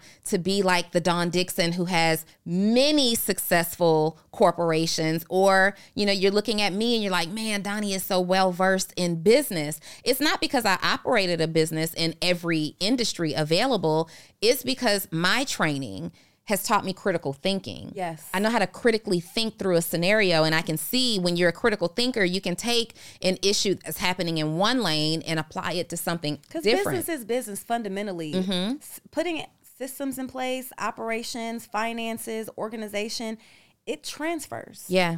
If you have that skill set, it transfers. Mm-hmm. But most people are hustling their way through things, and and they're cutting a lot of corners. It's microwave society. Everything it's the way is, that it is today. But that that's why we are paid very well to then come and fix it. fix it. Fix Basically, it. yes, Yes, yes, yes, yes, so, yes, yes, yes, yes, yes. Learn how to critically think. Dawn, with everything that you have going on, I have to ask, I don't see a ring. Are we married? Are we dating? What we got going? First of all, you just moved to Ghana. Yes. Girl, what are the men like in Ghana? You know, I don't know yet. They're fine. I'll say that. They're fine because I see them. But I, I'm recently divorced, like Okay. freshly divorced. Um, I was only married two years, so that's a Mm. thing. And I, I always wanted to move to Africa my whole life. So my husband was Nigerian, my ex-husband, because I dated intentionally and I only dated Africans because Because you wanted to Move. I knew I wanted to move to Africa. Okay. And I was my biggest thing was like I can't fall in love with an American man and then he so want to stay here with his grandmama and his mama and he won't move to Africa. I got to move to Africa. That is my life goal. Why? So, because I because that's I'm connected. Africa is home for me. Okay. It's always felt that way. Did you visit first? No, no. I, I just studied it extensively when I was a child. So I visited for the first time probably 10 years ago. I mean, I've been going mm-hmm. for a long time. But it just resonated with me. My mom taught me, I knew my history, I knew where I was from. I was proud to be black. I was proud to be, you know, African. I I'm tired of racism. You know, I, I just said I want to live somewhere where everybody's black. That was just my dream. That's my mm-hmm. personal utopia. I love it. There's no, you know, nothing's perfect. There's no perfect country in this world. But for me, I said foundation of just walking out the door and everybody that I interact with every day is black will just give me joy. Mm, That's it. Everybody, everybody you see, everybody you see is black. it's got to be so beautiful. I love it.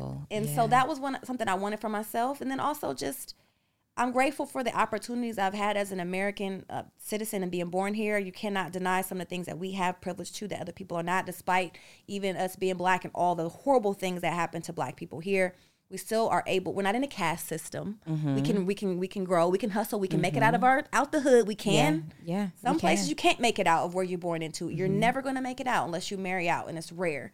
So I'm grateful for that, for the resources. I can go out and get it, but like, there's so many things that I feel there's been a ceiling put on my career because I'm a black woman, especially in my industry. I'm the only black CEO in my industry, like in the industry, Mm. and it's hard. You know, I feel like I don't get a lot of business because of it.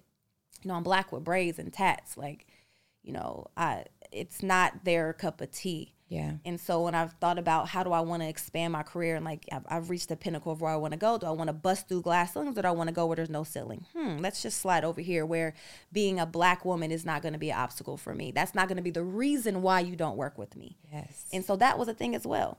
And then another thing was like I dated African men, and this is no shade to black men because I know it's not your fault that you don't have a cultural identity, and a lot of times you don't know who you are, where you come from. But it's it, it's it's hard for me. You know, when you date a man who knows where he's from, he identifies with a tribe, he has pride, he he he he doesn't identify with a neighborhood or a street. It's like a country, a tribe. It goes back hundreds of years, thousands of years. Yeah. It's a different type of confidence. It's a different mm. type of culture and how they treat women as well. And and, and so noth- again, nothing is perfect, but I pick what I like. So once I realized I like African culture, I like African men, I like, you know, African food, I, I just need to be over there. And so I'm single, but you know, I was married and my husband and I, we both had a we were on the same page. Like we want to move to Africa. He's from there. He was born and raised there, moved here when he went to um, college, but we both just had that plan. And even though it didn't work out on the marriage side, you know, the goals that I had when I got into the marriage as far as like, because I feel like marriage is a business. You can love people. I'm a Capricorn. I, I love Me too. When is your birthday? January 1st. Girl, December 27th. I love everybody, but it got to be more than that for me. Yeah. So like, what are our goals? And so we both were able to like level up our career and level up our life and level up our money and meet our goal. We both moved to Africa, which is not together.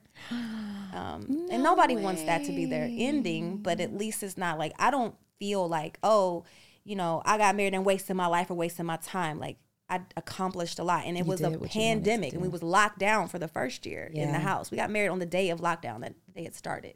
Wow. March 16th, the day that you can't go to restaurants. We were like, is the government going to shut down? Let's just go get money.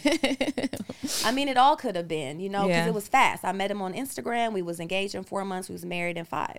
so Girl, you were out here having fun.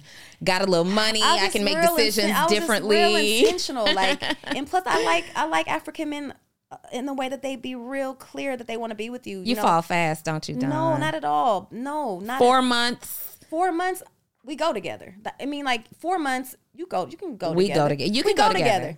and then we were engaged he proposed but i didn't expect to get married that fast we got married because of covid and we were like we want to go to africa faster and i have to be legally married to, to get my visa to go to nigeria and Mm. So even that was a business decision. it was all everything that I do has to go along along with my plan. Now, of course, I'm a human. I have feelings. I have a heart. Like, but I always is always very intentional about who I even date and who I even associate with. So it was business decision for both of us.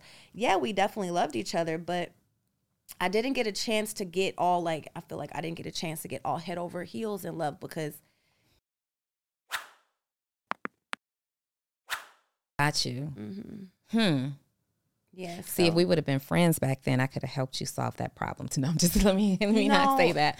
You like I caught him cheat, and and so that was my question. Um, African men. I've dated a few African men in my time, and uh, they were all very, very generous men. Very generous, great, like lovers, but they loved every damn body. so do most men in general, especially men that are successful, men that have money, men that are attractive, men that so um, the, the abundance of perceived options, you know, Mm-hmm. is the thing. I never took it personal. Like I'm not mad. You know, Beyonce got cheated on. Yeah. Okay.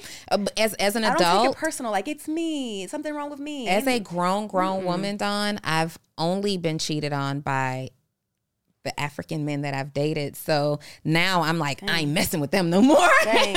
I haven't been in many relationships. um, Yeah. To even be getting cheated on, I just be doing me. Like You I'm- just I'm out here building I'm your business. traveling the world, been to thirty countries, want to go to more. Like I, you can't catch up with me to But do you boyfriend. feel like do you feel like now being in your 40s, do you wish you would have dated earlier? Like No. seriously considered dating? No, I, I design my life. I have the life I want. Mm-hmm. I could have had anything I wanted. You Yeah. Just, you know that. Just set your intention. Yeah. I never was a woman to pray for a husband, a man. I never dreamed of a wedding. I never wanted one. I eloped. I never. It wasn't my life. When I see my life as even a young girl, I I remember vividly going to my grandparents' 65th year anniversary. I probably was like 13 or 14, and I was like, "Ain't no way I ever want to be with nobody that long." You still don't? No, I'm gonna die before that. I don't have 65 That's, years that's left. a good point. I'm 44. I, I No. never. Um, I want to be married, just to be clear, and and I am a woman who feels like we need each other. Women need, need men, men need women. Um, but I didn't prioritize like for me in my 20s, and it was probably because of the financial trauma that I experienced that I had to focus on just getting my money together. That's how I felt as Yeah, well. I didn't want to be a dependent. I didn't. and I knew, I knew, and I, my daughter's father is an NFL player, so I lived that life of live, not working, living with him. He's been in the NFL. I'm living that life, you know, before basketball wives. uh, I was living that Mm-hmm. Yeah, yeah, yeah, yeah, yeah. and um it depends on what your value systems are. Like if you want it, if you want the lifestyle and the and the and the money and the bags and the house, and you don't care about loyalty or honesty or until later, because everybody, all the men act right later when they ask. They washed. always- when first they of ask gray and fat and washed, they want to be. They be out wanna here saying men become more valuable as they get They older. think they I'm like, that. My friend told me that yesterday. He really thinks that men get more valuable when they get older. I mean, I think- women lose our value. and and and and so that's my thing. They always say I hear it a lot right now from these relationship podcast experts that men become more valuable with age, women become less valuable with age. I really just think it's person specific It is. because I have certainly gotten more valuable. You would have. not have wanted to marry 20 something year old Donni. I, it would have been a hot wouldn't ass happen. mess. It would be a disaster. And there were parts of my 30s where I was still finding a lot out about myself. And I, I feel good now. Like I now I feel good with dating with the intention of being married, like dating super intentionally. I, I've always been more of a long term commitment person, but marriage was still kind of like, I want it, but I got to do X, Y, Z first. I struggle though, honestly, with um, wishing sometimes. So the the catalyst behind me not dating super seriously in my twenties, especially in early thirties, was my daughter. That's me too. I was about to ask you that. Like, I didn't want men was- around my daughter I did not want men around my daughter. men in and out my house. Yeah, you're not coming in and out. I didn't happening. want to show her that as her mom, right? It was really important the way that I positioned myself as a mom and as a woman. Yes. Because I later learned that like my biggest fear in life would be my daughter having to look outside of me for for an example of what a woman is supposed to be. So, you know, I wanted to be really really intentional about just being a good mom and available for everything. My daughter has never ever been to a babysitter. The only time that she Nope, mine spent away from me because we ended up being a split family household, uh, you know, I think when she was 7 her father and I broke up or maybe 6 uh, you know, she had her cousin, you know, th- those were her sisters. So Mm-hmm. she spent time there. She spent time with her father and my mom, but we've never like hired a babysitter. Mm-hmm. So dating for me in your 20s, especially the type of men that I enjoyed dating, you're on the go. Like people want to be able to be um, spontaneous and, and I can't. Like I, I'm a mom first. But then your children grow up. They do. And I planned, I always said, I'll get married around 40. And I used to say that because I felt like 40 was far. When you're 20 and 21, 25, 40 seems far away. Mm-hmm. So I'll be like, when you going to get married? We going to settle down. When I'm 40, around that time, because Mm-hmm. Will be, you know, she'll be, when I'm 40, she'll be 15. Yeah, she'll be, yeah, 15. That'll be a good time. And I would just say it. And literally, I manifested that because I got married at 40. Like, I met him at 40, got married. I think I had just turned 41 a- a, month before that. Yeah. So I, I, I always just wanted to give her that time for me to raise her. You know, it's not her fault. Her father and I didn't work out, but I want to give her everything. That's how and I I, felt like shit. I'll, I'll still be young, and I still am. She's and you about look to be 19, you. and yes, yes, yes, yes, the yes. plan worked out. And I see it. So uh, back to my original point, I see it both ways. Sometimes um, women, just people in general, some of us get better with time, some of us not so much with time.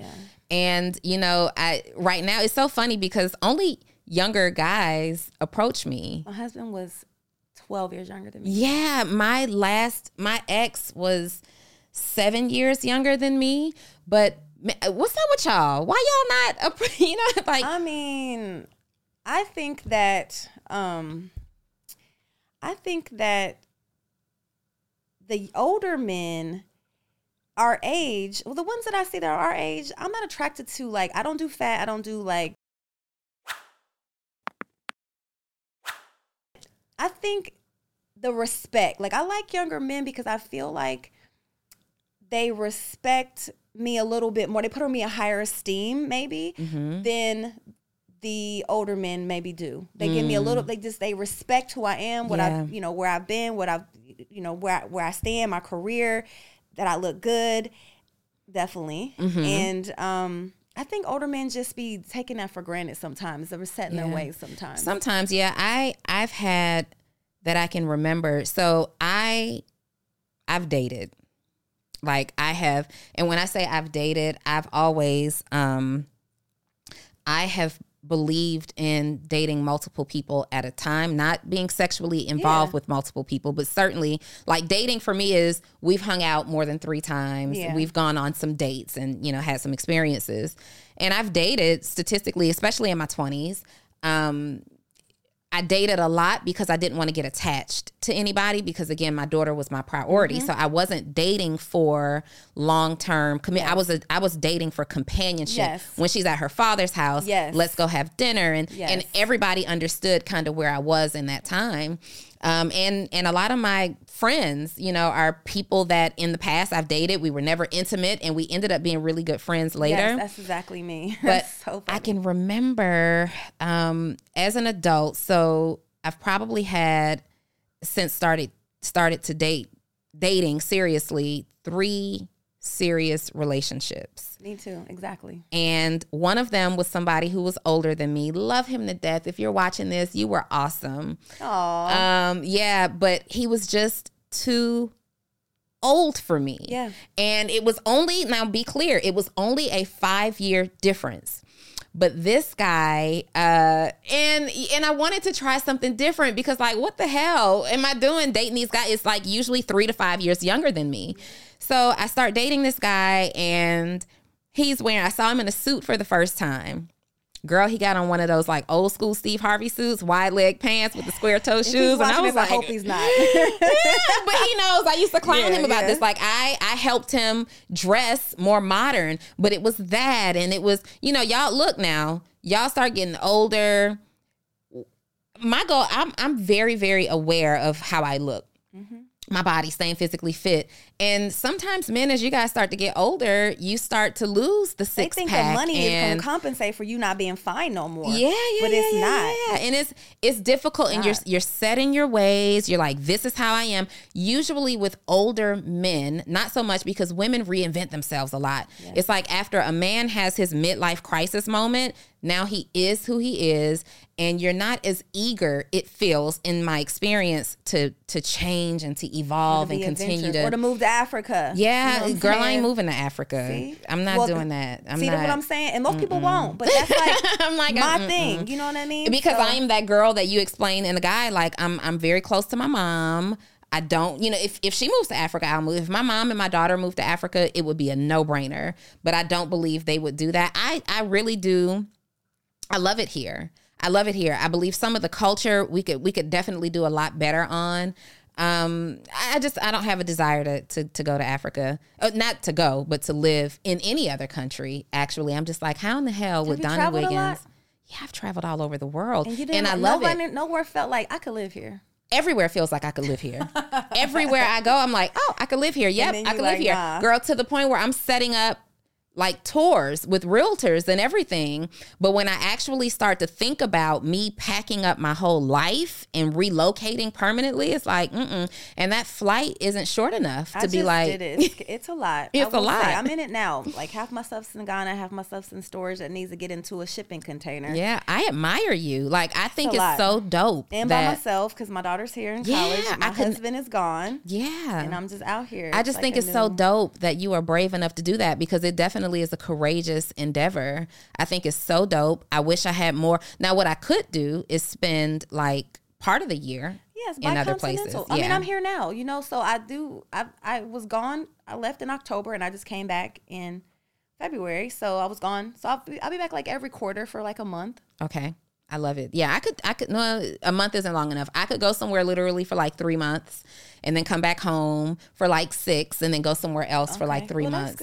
Yeah, I got to be connected. If I if I had I didn't have the exposure in my 20s that I've I've gotten in my in my 30s and 40s. And if I think I think if I were exposed just a little bit earlier, I might be that adventurous. I might be in another country, like period, right Yeah. now.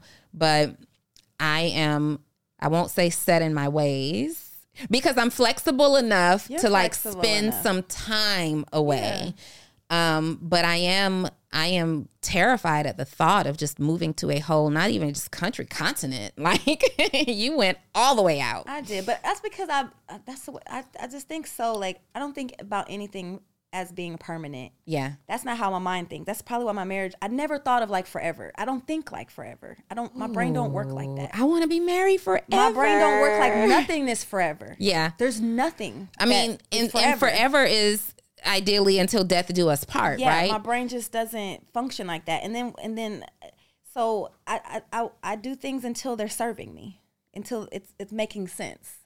And if it doesn't make sense, if it makes sense forever till I die, yeah, so I'm, I'm di- I, we got to figure out how we gonna make this make sense forever. Like, and that's to. the other thing. Um, once married, like it's my because I didn't have never a great. married? No, I've never been married, and I I, had I marriage once. Yeah. I did not have great examples of marriage growing up, but what I did know was that most of them got married in their 20s. Yes. And as I started to study the psychology of people and become more successful, I really learned how different you actually are. So I identify very early like, okay, 20s ain't it for me. I, I don't want to be married in my 20s. I don't want to do that to somebody. I know that Mm-hmm. I'm going to be, I'm going to change and I'm going to change. I'm so different. I Mm-hmm. am so different. I went to a Super Bowl party um, and we're gonna go ahead and wrap this up. But I went to a Super Bowl party this uh, a, a while ago, and I ran into this guy that one of those guys that I dated like back in 2010. Don't get me caught up, Uh, right? I, I ran into this guy that I dated back in 2010, and he I la- I found out I'm like, wow, I haven't seen you in forever. I hadn't seen him probably since like I don't know 2017. And and even then seeing him would be like online. I'm like, damn, I haven't seen you in forever. He's like, yeah, I went away. And I'm like, in 2017? He was like, no, I went away in 2019. You still doing that? Like he was he was a dope boy. He was a drug dealer. Mm-hmm. Still. And he didn't even confess it to me at that time, but I knew enough to know what he did, right? And he had escaped, like not escaped, but he was on the other end of a felonious, a, a felonious past at that time. And just to come out and continue to repeat that cycle. And, you know, by 2019, he had a grandkid. And I'm like, you went to prison again in 2019? And so, you mm. know, try not to be judgmental. We're That's having a, his career. It's like, and then now all these white men are like making billions off of selling weed. Yeah, and our well, men are in jail, and he they're, ain't- you know, I, He ain't moving no weed, topic. girl. He Oh, ain't moving no weed. That okay. ain't that ain't what he do. Oh. Um. So it, what he Yeah, does he is a problem. Mm-hmm. Yeah. What he does is a problem. But we're having this conversation and we're talking. He he buys me a drink and you know he buys me and my girls a drink and we're having a good time. And he was such an important part of my life at that time. We were so bonded and connected at that time and it was almost hurtful engaging with him a few weeks ago because he was still in that evolved. time he hasn't So what if that evolved would have at been all your husband and you're evolving Oh, and they're not and then they resent you and then it's a problem. I was sitting there like feeling so guilty that I was so out of the conversation and I was I was feeling annoyed and disgusted and he said something to me about something that I was at that time. I don't remember what he said and I was like, "Oh, child, I've changed, honey. I have changed so much." And he's like, never get so big that you forgot where you came from and, and who you were. And that statement to me alone said, you don't understand what evolution means and why it's necessary. And I just felt so bad in the moment because I knew that I didn't want your number. I don't want to catch up. I never need to see you again because you're just so stuck in this way of being. You could be so much more, just so. And he's older. He's he's older than me. and that, I mean, that goes back to the point of just we're the same. And I didn't want to get married when I was in my twenties because I knew that I the life that I wanted, and I didn't want anybody to stop it or get in my path. I was I was very clear. I always said I'm gonna retire by 45, 45. So I got like a year and a half to retire. But it's like if when somebody I'm selfish in that way. If somebody comes into my mix, I'm so clear about where I'm going and what I want in my life, and I design mm-hmm. this life that they can go. yeah. And maybe that's a toxic thing. I don't know. Maybe that's a bad thing, but they can go. They can go. And I, I don't have attachments like Yeah. that. I have attachment issues. I, I do. I I love to create relate. I only. I am really. I'm quick to walk away from something that I'm not already attached to. But once I become attached to you, I don't want you to go. And that means for me, it doesn't mean that if you're my boyfriend, you stay my boyfriend, or if you're my friend, you stay my friend, or business partner. That means that my mind, like my heart, makes me desire to figure out how you do fit. So you don't fit in this role. Let me see if you can fit in this role. Because I am so I'm a Capricorn, I'm a lover. I love people. I just love everybody, right? And I feel like but I have so much love for myself as well. I will reposition you. I will repurpose the hell out of somebody. You hear me? yes, until it wears you out. It rarely does though. I don't I don't have a whole- I've not had a whole lot of experience with just exhausting relationships. Now, I have that's in the business. I haven't I have in business. That's the flip that want to be side. business. Yeah, that's the flip side of me. When you exhaust me and stress me out, it takes a lot for me to be done. Just like even in my last relationship, I fought for it. I'm a fighter. You can walk, I will fight for something, but when I'm done, I'm done. right? I'm the same way. And like with friendships, I have friendships and and relationships and partnerships. I'm going to do everything and exhaust every possible avenue to make this great. But when I'm done with you, you might as well act like you don't know me because I the don't know way. you anymore. Yeah, I'm, I'm that way. Dawn, you know what I loved about uh, spending this time here with you today? So, the whole premise of full transparency is to kind of give the audience an inside look on what it would be like if I were just sitting down with my friends, new and old, having lunch, having a drink, talking. And this was exactly that. Like, I was so involved in what you were talking about that I forgot the cameras were here. Yes. And that is why you guys are tuned in to full transparency. Every single week, you get a new episode with me and some of my successful friends, old and new, where we have just authentic conversations. But you should be picking something up. Listen, I was over here in my phone typing out notes in real time. You should have a couple of pages of notes from this brain, this genius brain, this giant of a brain, Dawn Dickson. Dawn, it was such a pleasure to have you. How do we follow you? How do we keep up with you? Yes, I am. You can find me Dawn Dickson, D I C K S O N, on all the platforms. I really um Instagram, you know, I play around on there. I, I like it on there. But if you want to book coaching with me or like um, read my blogs, all those things are on dawndickson.me. So that's like the one stop to just getting to everywhere that I'm at. So dawndickson.me. And then, you know, if you want to learn more about Africa, Ghana, also Rwanda, doing business there, about the men there about expanding your life there, about traveling. I love talking about those kind of things. So hit me up. I love it. And I already know uh, what everybody's going to want to know first. Leave us with this I'm an entrepreneur. I need some money. I'm fresh out of money. I need to get some money because I know that if I just had the access to financial resources, everything is going to change. Everything's going to pop. What's the first thing that I should be focused on doing? Definitely have your what I said earlier in this whole thing. You know, know how you're going to make money, know how you're going to grow, know you're going to get the product done, but know how you're going to return the money to investors. They really just want to hear that you have a plan to give their money back and how you're going to use their money. And if you're like in a place where you're like, where do I go? I would start at go to a website called Go Alice. Is it called Go Alice? Get Alice. Hello Alice. Hello Alice, and um, a website FS6F. 6S. I'm crazy, y'all. F6S.com. And you can register your business there and just see so many resources. So just start really digging into the ways you can get that free money. It's free money out there now, grants, pitch competitions. Definitely make sure if you're in America, you got to get that credit together because having good credit can open up so many doors for you as an entrepreneur and just the ways you can leverage things. So the first thing is just get your stuff in order. Make sure you know how your business is going to make money and return that money to investors or lenders. And then get out there and network as much as possible online and offline and let it be known. This is the one thing I'll say, and I'll leave it at this. When I learned fundraising, they said that people do not raise money because they don't ask. The number one reason why you don't get what you want is because you don't ask. So always just ask. the worst that can happen is they can say no, and then you can always ask again tomorrow or next week. Ooh, That's what I heavy, do. heavy, heavy. All right, you guys, this has been another edition of Full Transparency.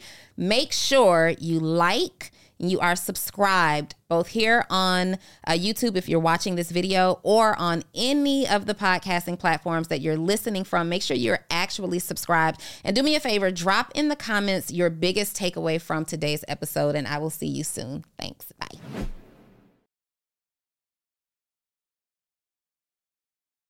At Parker, our purpose is simple.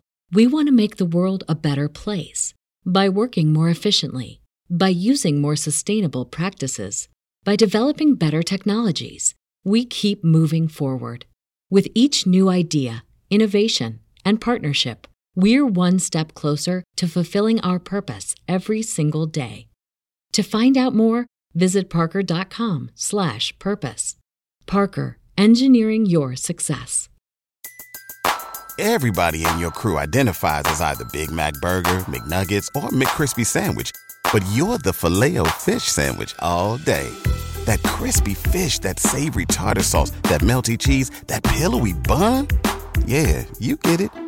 Every time. And if you love the filet of fish, right now you can catch two of the classics you love for just $6. Limited time only. Price and participation may vary. Cannot be combined with any other offer. Single item at regular price. Ba-da-ba-ba-ba.